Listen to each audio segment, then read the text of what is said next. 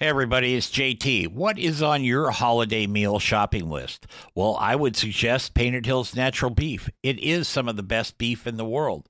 And your friends and family will be thanking you for a long time if you serve Painted Hills Natural Beef for your holiday meals. And now you can buy it online just by going to PaintedHillsBeef.com. Use the code BBQ Nation at checkout and save yourself 15% on your order. Give Painted Hills Natural Beef a place on your table this holiday season. It's time for Barbecue Nation with JT. So fire up your grill, light the charcoal, and get your smoker cooking. Now from the Turn It, Don't Burn It studios in Portland, here's JT. Hey everybody, welcome to the nation. That's the Barbecue Nation. I'm with JT, I think I am anyway today, along with Camaro Dave and Commander Chris. We're coming to you from the Turn It, Don't Burn It studios in Portland. We want to thank Painted Hills Natural Beef, the beef the way nature intended. And for this first segment of the show this week, we've got Angela Iverson from Florida with us today. Angela, very unique lady. Hasn't been in barbecue her whole life, but yet cooking with wood and stuff has affected her whole life. It's a great story, so we're going to talk to her in just a second. And I think Angela is one of those people that has given back more than she ever got. So, and that's a very, very good thing. Also, we'd like to thank the folks over at Gunter Wilhelm Knives. They do a great job. I use them myself now, and you can find out more about them at GunterWilhelm.com. Angela Iverson, welcome to Barbecue Nation, kiddo. Hey, this is wonderful. My honor to be here. You know notheth of what you speak, my dear, but you will in about an hour. So it's all good. If you're smiling, then that's good for me. That's good. I am smiling. Your bio says you're a special events coordinator at Angela Iverson Event Management and a self-employed property management consulting company. But that's kind of, secondary to the fact that you're involved in barbecue, I think, isn't it? Right. I mean, the event management really stemmed from, partially from barbecue. I kind of stumbled into barbecue because of, volunteering with different events and stuff. So it's kind of, that part is related.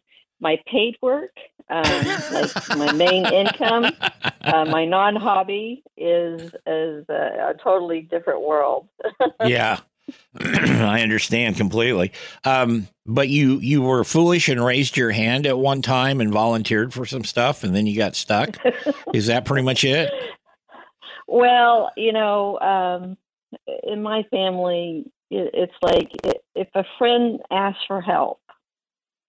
Yeah. It's like, okay, we don't know how to say no. So we do whatever we can to help that friend or family member to achieve whatever it is that they want. And so that's been the story of my life, whether it's just been with the volunteer work here in my community or when I got involved with the Florida Barbecue Association. And there were certain needs of, people sitting on committees. I'm like, hey, I'll do it. Sure. Yeah. And that one clean spot you had on your desk no longer exists, I'm assuming. No, we don't even want to go there right now. Okay. That's kind of my last spot in the house. Since we've all been shut down into our houses, you know how you have nests built up around? Oh, yeah. And I have gone through every cupboard, every corner of this house except for my office area. Yeah. And I'm kind of procrastinating. My office is right off the kitchen. It's what they used to call a butler's pantry, I think. And right. I converted that into my home office. And then nice. Down the hallway, first we were going to use it as a kind of a man cave type thing, relaxation room and that. And then my daughter decided that was going to be her bedroom. So that went out the window for a while. And then she went off to college. And so we thought, okay, that's going to work. But she kept coming home all the time. And so we could never really change anything. And so then she graduated from college and then she went to LA for a while. And then she went to New York for a while to work and all that. And then she came home. And so there we were again, you know. So finally she got her own apartment, and I thought, finally, yes, I can, you know, have the extra TV and a little couch. And oh, hell no. You know, COVID came along, and that's now my wife's office. It's a, you know, 900 square foot office in there, but it's it's crazy. So, well, how our lives adapt. Yes, they do. Changing times, that's for sure. I have two girls. One just started. She graduated, and she just started college, and she's going online. And the other one is a couple of years older than her, and she's working. And having both of them live, you know, in the house, there is no extra room like what you're talking about. Right. I had to convert my front room, which is kind of like there's. It's supposed to be like the formal living room and the formal dining room. Right. But that's not how it is. It is an office and a TV room, you know, because, you know, like every household, one TV is never enough, even though we have phones and computers. It's just crazy. So that's another reason why I need to attend to that desk, because I can't hide everything. Yeah, I understand. Well, growing up, though, Angela, you weren't that far from, you know, what we consider barbecue today. I mean, when I read your backstory, you know, you grew up in Missouri, I think, and you cooked on fire. Yeah. Well, I mean... Okay. It was a culture. It was because I grew up out in the country. My parents, I mean, they only had 44 acres, but it was enough where, you know, we had a creek and a meadow and woods and all that. And we were always outside. You know, we were never inside. Right. And of course, you know, we had a wood stove in the house, and we had to learn very young how to start a fire and how to tend it and get up in the middle of it to keep it, you know, the middle of the night to keep it going and, you know, take out the ashes and that sort of thing. Working with wood was no big deal. So that was inside the house. And of course, we always used the wood stove to cook different things. I mean, we had a regular, don't get me wrong, we had a regular stove and a range and that sort of thing. But we always loved to always cook out. And we always loved to cook with wood. And I think probably, you know, that, you know, I didn't know about briquettes until I got older, because we always made our own, you know, we made our own, and we were always cooking with it. And even as kids, without our parents, we were always starting fires in the woods. I mean, not, you know, blazing fires, but I mean, like we would camp out. There was like a little cave, what we called the cave. And we would make a fire there, and we'd hang out there, you know, for hours upon hours. And that's, you know, we'd go fishing, and we'd cook the fish, and we'd, you know, so it was just a way of life, you know, didn't know really any other way, I guess. Right. We didn't eat out. Eating out to us was going down and building a fire and cooking over the fire. That was eating out in my household. Yeah, I understand that. And I'm so glad to hear that you were a catch and cook, not a catch and release on the fish. You know, I have friends that spend a lot of money to go fly fishing up in Idaho and Montana and all that, and they send me these pictures of these beautiful big trout, and then they put them back, and I'm like, no, I'll cook it. I'll cook for you. You know, I can do that. That's okay. You know, but they let them go. You got the skills. Yeah, I've got the skills. Maybe they don't have your skills.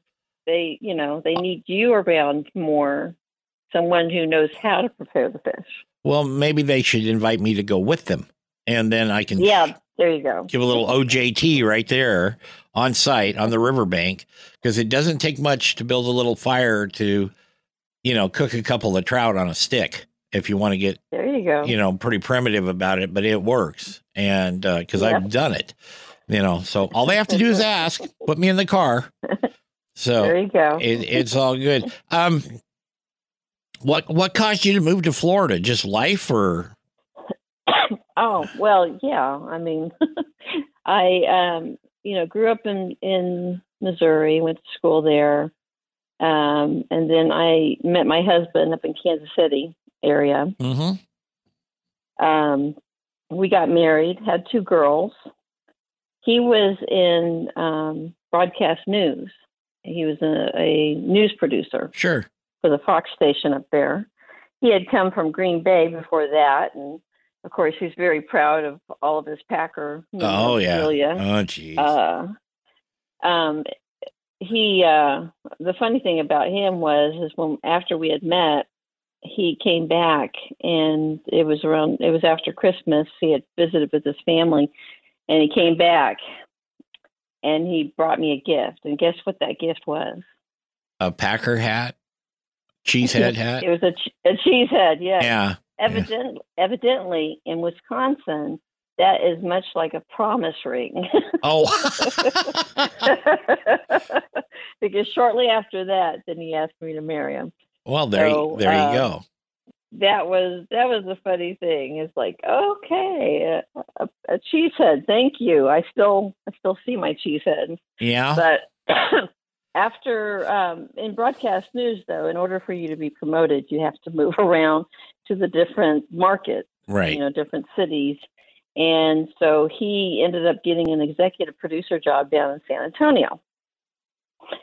And he started a 24-hour news station down there.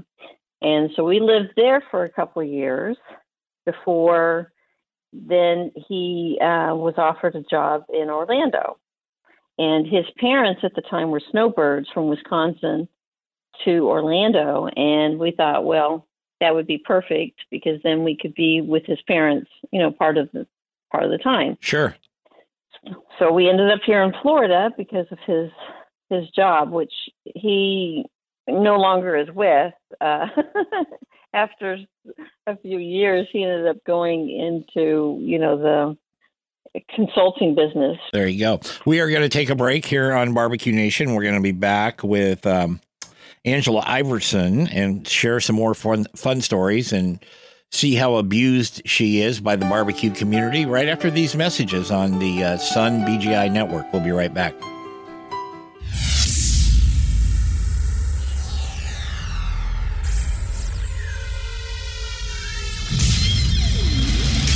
Hey everybody, it's JT, and this is a special version of Barbecue Nation. It is brought to you in part by Painted Hills Natural Beef. Beef you can be proud to serve your family and friends. That's Painted Hills Natural Beef.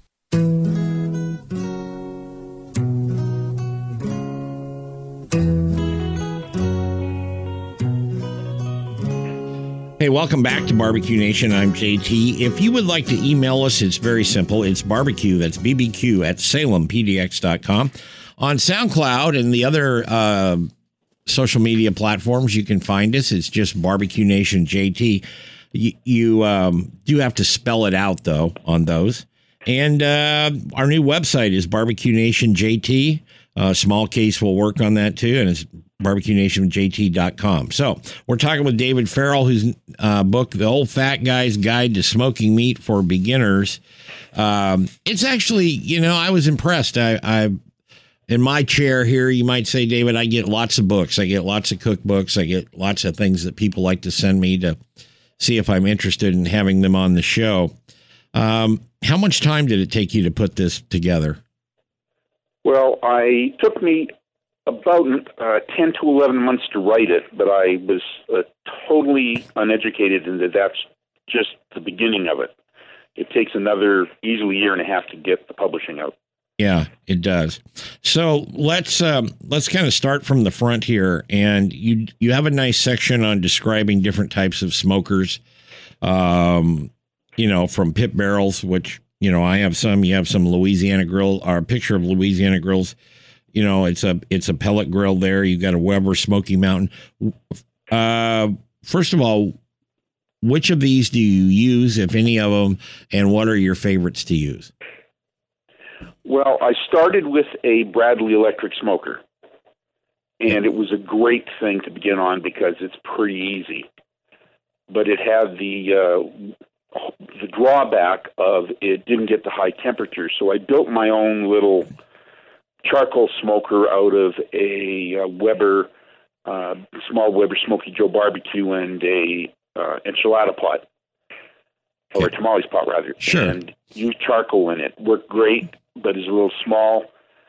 And then I persuaded my wife that, of course, a pellet smoker would be much better. And she didn't hit me too hard when she saw the price tag. So I moved up to a Louisiana grill and recently retired it for my one I love now, which is my new smoker, which is a Traeger Timberline. There you go. There you go. It's a good unit. And I like, it's nice because it's good and it's set. But I still use my old charcoal smoker. I like them all.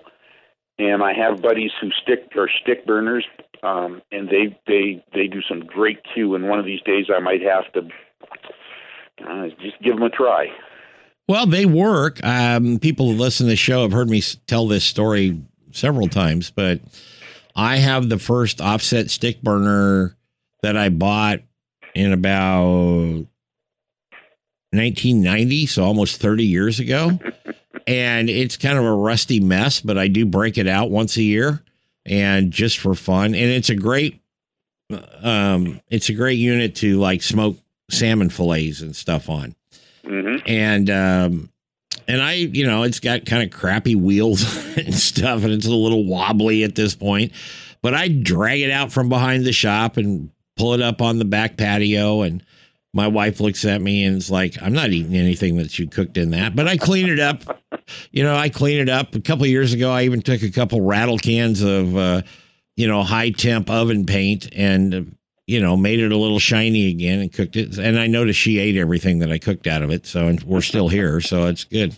When somebody's a beginner, just a raw beginner, David, what do you recommend to them to get started with as far as a machine or cooker? If you're nervous about it being difficult, the electric smokers are a really good start because you just have to turn a dial and they're on. And you might have to feed wood chips into them, which makes them a little inconvenient, or you can buy one of the tube smokers you can put in it that can run for a few hours. The only major drawback with them for years was if you wanted to cook stuff at high temperatures, you just couldn't do it. It wouldn't go that high. But a couple of manufacturers now have come out with ones that will go up to 400, 450 degrees. So even that argument's kind of going to the side. Right. So for ease, I recommend the electric smokers. Almost as easy, if you got the money, is a pellet smoker. Sure. Again, you set a dial and it goes to temperature. But they're more expensive to operate and they're a little more finicky than the electric. True, but I think you can, one thing versus like a Bradley and say versus your Traeger or Green Mountain or one of those is the volume. If you're doing a large gathering, it's much easier on the Traeger or the Green Mountains or Louisiana, any of them. Pit Boss makes some good units. Sure. You can get 4 or 5 racks of ribs on those things at one time. And that's kind of tough to do, I would think, in a Bradley. Well, for example, my first brisket that I did in the Bradley, I had to cut it in half. Yeah. You can put a lot of food in a Bradley or in an MES or any of those electrics, but they don't have a lot of lateral space. Mm-hmm. So you're right in that.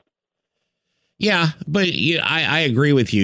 If you're just getting started and you don't have a lot of space, you don't have a lot of patio space, you could even live in a condo and just have a little balcony type thing. Mm-hmm. The Bradleys and those types of things work pretty well for them, versus trying to lug something through your apartment or your house and put it out there. We see a lot of people around here that have that, except one of my old bosses. I'll tell you this story really quick, David. One of my old bosses had a little Chief smoker, a Big Chief smoker. Great product, been around for years down here, originally done by the Lure Jensen people. And he forgot it, and he overloaded it with pellets and went off someplace, and it actually burned a hole in the deck and fell down on the guy's patio right below him because he lives in a condo. So his wife took away his barbecue privileges. So it happens. Well, the little Chief is famous up here in Canada.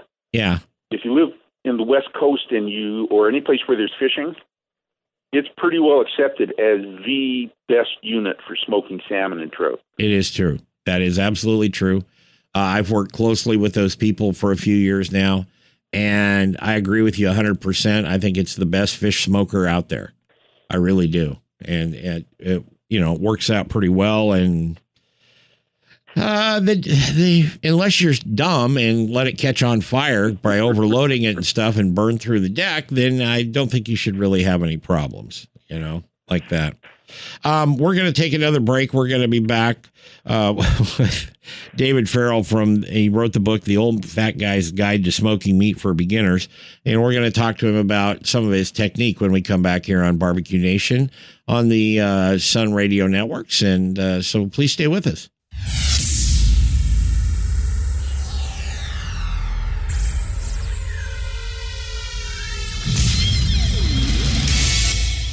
If you're enjoying GT and his show, come check out my podcast, Around the House with Eric G, where we talk home improvement and design. Right here where you catch this podcast. Head to AroundTheHouseOnline.com.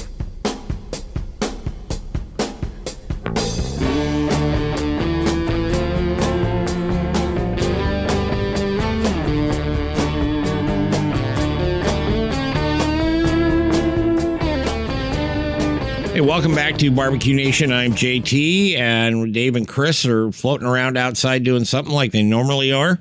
We've got David Farrell, the author of The Old Fat Guy's Guide to Smoking Meat for Beginners. I love that title, and it's very appropriate, and it's time appropriate, age appropriate, and demeanor appropriate. I'll just put it that way. We'd like to thank Painted Hills Natural Beef, who are sponsoring this segment of the show.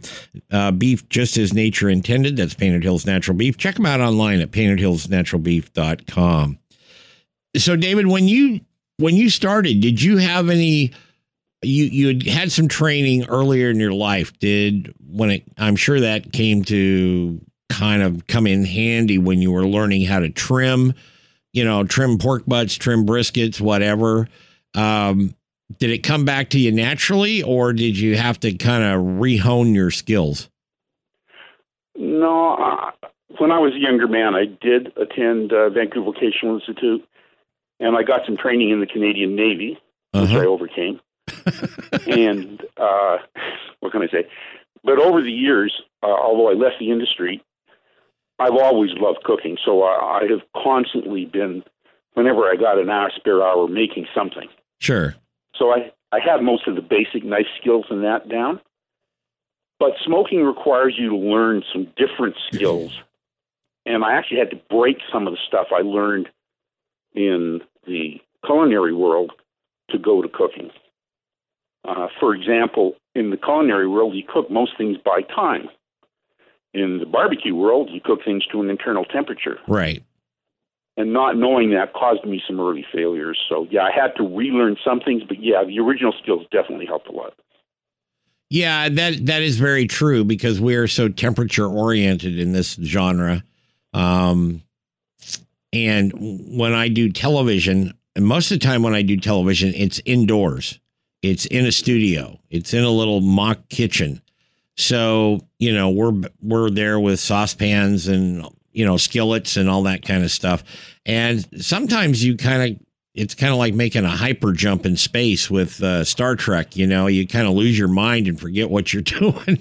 So, and you don't want to do that on camera. But I think that's a very, very astute observation there that you have to kind of retrain yourself. Well, once you got retrained, the stuff you learned in culinary school versus what you're doing now with smoking meats. Let's talk about seasoning for a second. Everybody's kind of got their own idea of what a rub should be for them if they've done any barbecuing for more than a couple of weeks. They all like to get in there and experiment, you know, take your salt, pepper, paprika, garlic, whatever.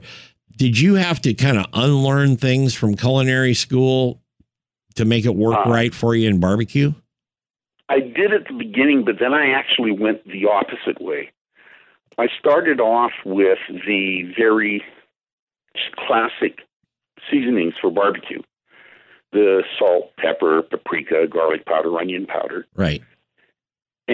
But then I started going to bring some of the stuff I'd learned in the culinary classical world into barbecue. I love using berbere spices, and I love to use Piri Piri, and other of those international, like za'atar from North Africa, and using the barbecue techniques and bringing in those different flavors, I think, has given me my signature for barbecuing. I go a little bit more different flavors, or I go really basic. My favorite for brisket, for example, is just SPOG, salt, pepper, onion powder, garlic powder. Right. We just call that Dalmatian.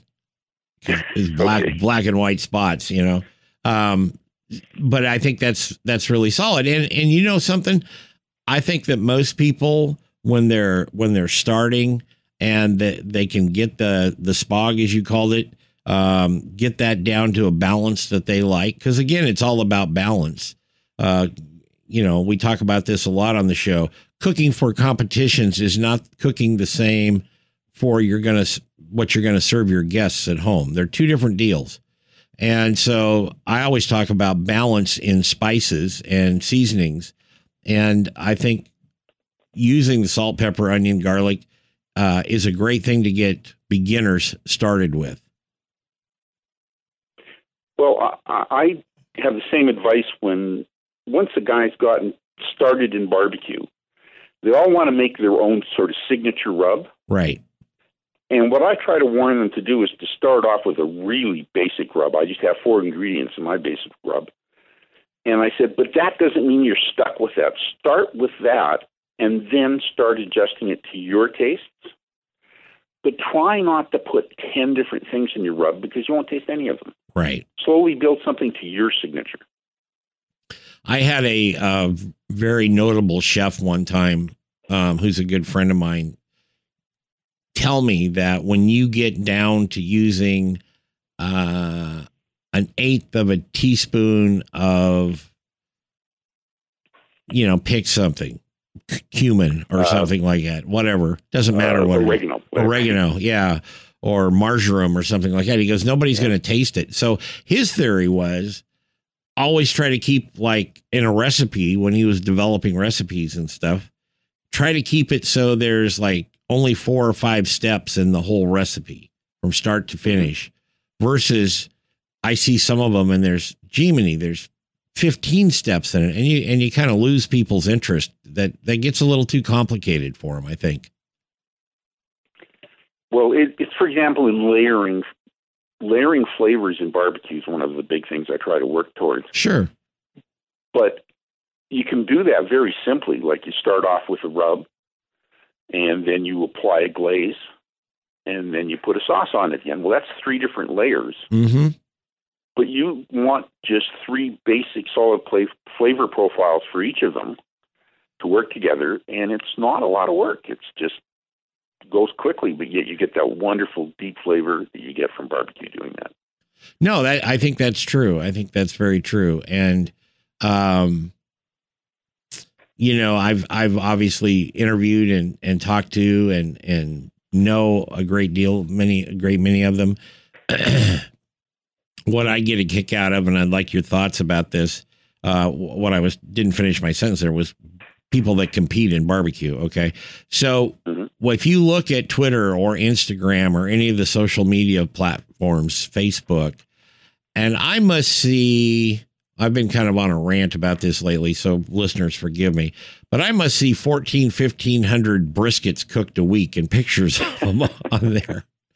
And one lady was here in the studio yesterday and we were talking about it, and she said, maybe it's just the photography, but a lot of them look like they're really, really, really overcooked because the bark so much is so black and dark. And I said, yeah, but different styles around the country and stuff.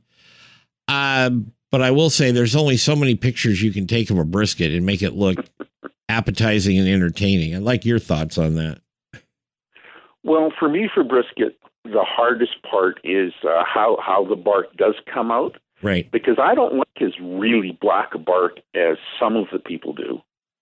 I found wrapping in paper's the good middle ground for me, and butcher paper. But I have a friend who does his with no paper. He just cooks that brisket, comes out reasonably moist, and it's really dark, and it tastes really good. Yeah. But what I'd encourage people to do is to try. I go for paper. I go for quite a dark bark. I think it gives you still the really nice soft bend test and pull test if you use paper. Sure. But I really encourage people to try one in foil, one in paper, and one without anything. And then adjust it to your taste, because then there's how long do you leave it before you wrap it? How much do you trim it? But you've got to try the different ones, because he prefers his without any wrapping. Yes. I prefer mine with paper, and some people swear by foil, and they're all right. Don't let somebody else tell you how to do it. Do it the way you like it. That's what I like. Yeah, I think that's very good advice. And, because there is no 100% correct way, like you just said. And there's also, if you like what you're serving to people or you're consuming yourself, that's what it's supposed to be about, really. If it makes you happy to do it and eat it, great. I think sometimes we get la minutia of some of these things, like this is the only deal we can do. It's got to be perfect like this. Well, nothing's perfect. So, make yourself happy. That's why we do this stuff. Well, I just ran into that. I did a post on Facebook, to one of the forums on Facebook, on I like to do a buffalo wing by injecting melted butter and the buffalo sauce into the wing before I cook it. I saw that, yeah. And I got back on one of them, that's wrong. You can't do that. There's more than enough fat in chicken. You shouldn't be injecting it. Well, no, you shouldn't be injecting it because you don't like it that way. Don't. Yeah. Yeah. I love it. So don't let the I refer to them as the barbecue gods.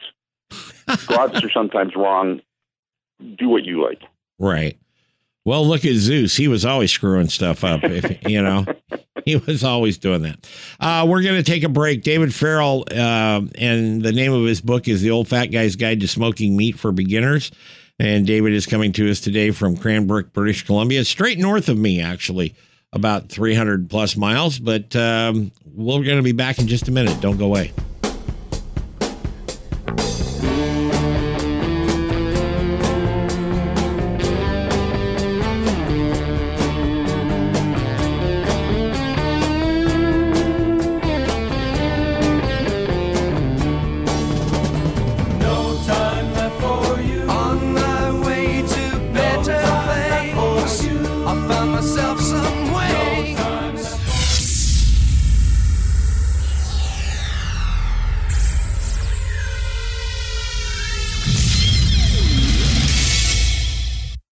Everybody, it's JT, and this is a special version of Barbecue Nation.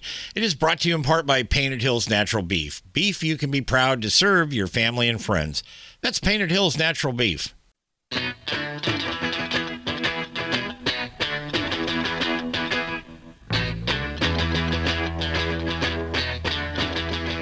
Welcome back to Barbecue Nation. I'm JT, and you're not. How's that? We're talking with David Farrell today. My kind of guy, like I said, Old Fat Guy's Guide to Smoking Meat for Beginners. David's our neighbor to the north, Canada, and Cranbrook there in the BC province. And I'm sure he and I will have a great time together one of these days because we're similar. We, similar is attract, I guess, not in barbecue, similar is attract like that. What was the toughest thing, David, about writing the book for you? The hardest thing was trying to put it in terms that a beginner would understand. You know what you know, and you assume everybody else just knows that as a fact, especially in cooking.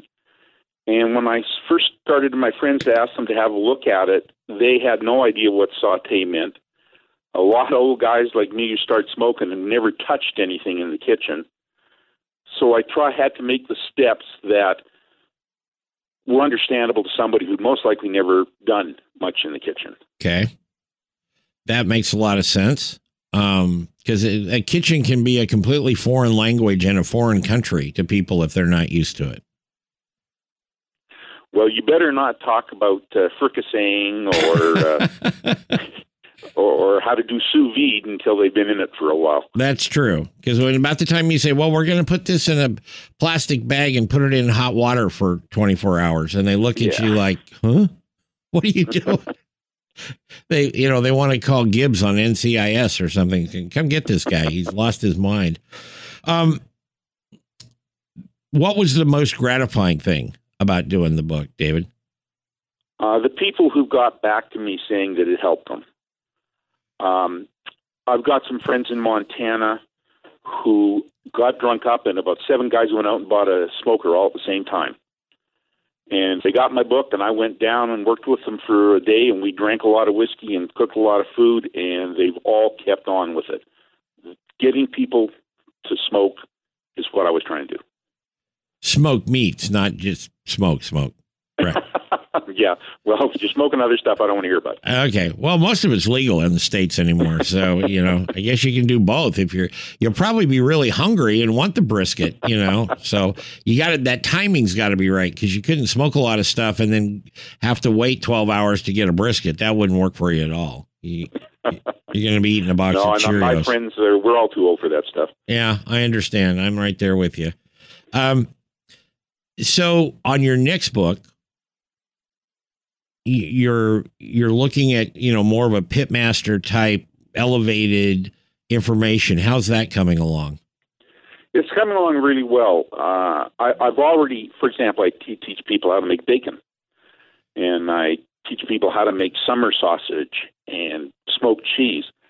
And I have a whole bunch of friends here in town now who don't buy their own bacon anymore. I ruined them for store-bought bacon forever, because homemade is easy and so much better. Sure. And they never thought of making bacon in their smoker. And I'm doing some more international cooking, getting them trained on how to do what we used to call Indian candy, and for politically correct reasons, I now call candied salmon. Those kind of things that they never thought of. They only thought of the sort of the basics, pulled pork, brisket, ribs, things. Right.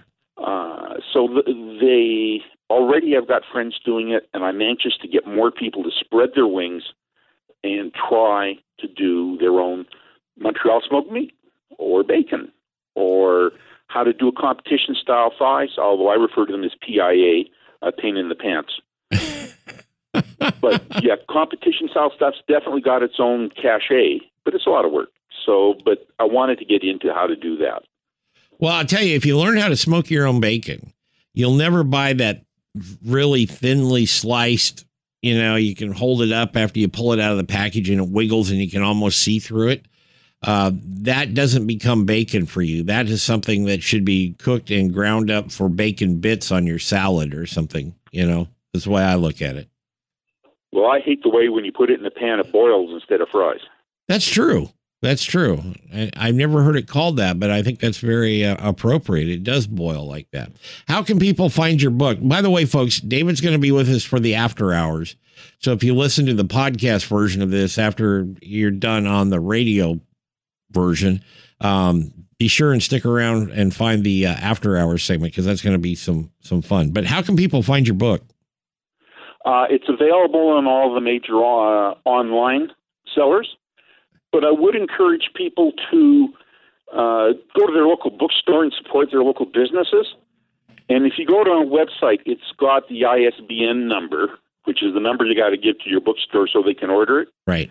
So wait a bit longer for it and give the local bookstore. But if you want, it is available through Amazon and Barnes & Noble and all that.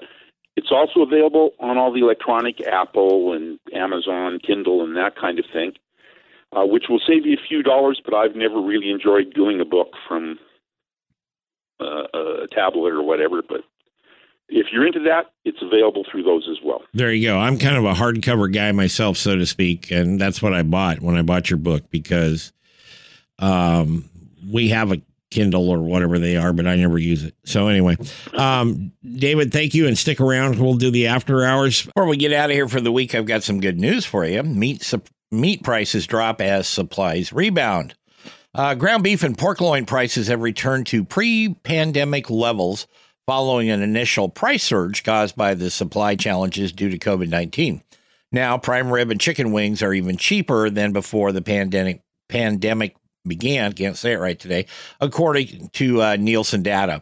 In early September, prime rib steaks sold for an average of $7.15 cents per pound, down more than 11% since the beginning of the year. New York strips prices are about 8% lower, and beef brisket prices have fallen nearly 20%. Due to low exports, prices for chicken leg quarters have also dropped nearly 40% compared to 2019 levels. This is all according to executives at Sanderson Farms.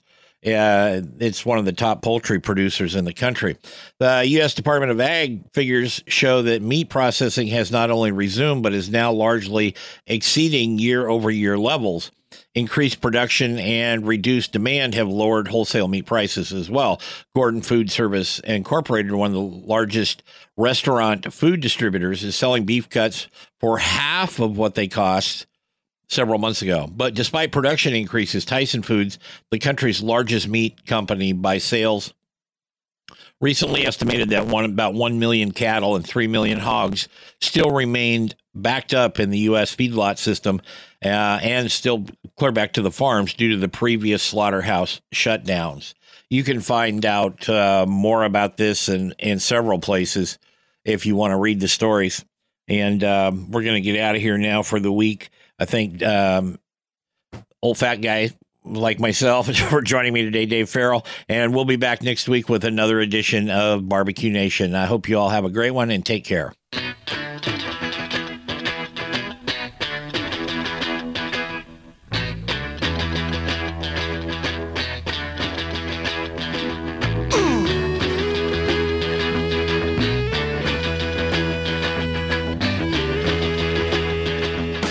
Barbecue Nation is produced by JTSD LLC Productions in association with Envision Networks and Salem Media Group. All rights reserved.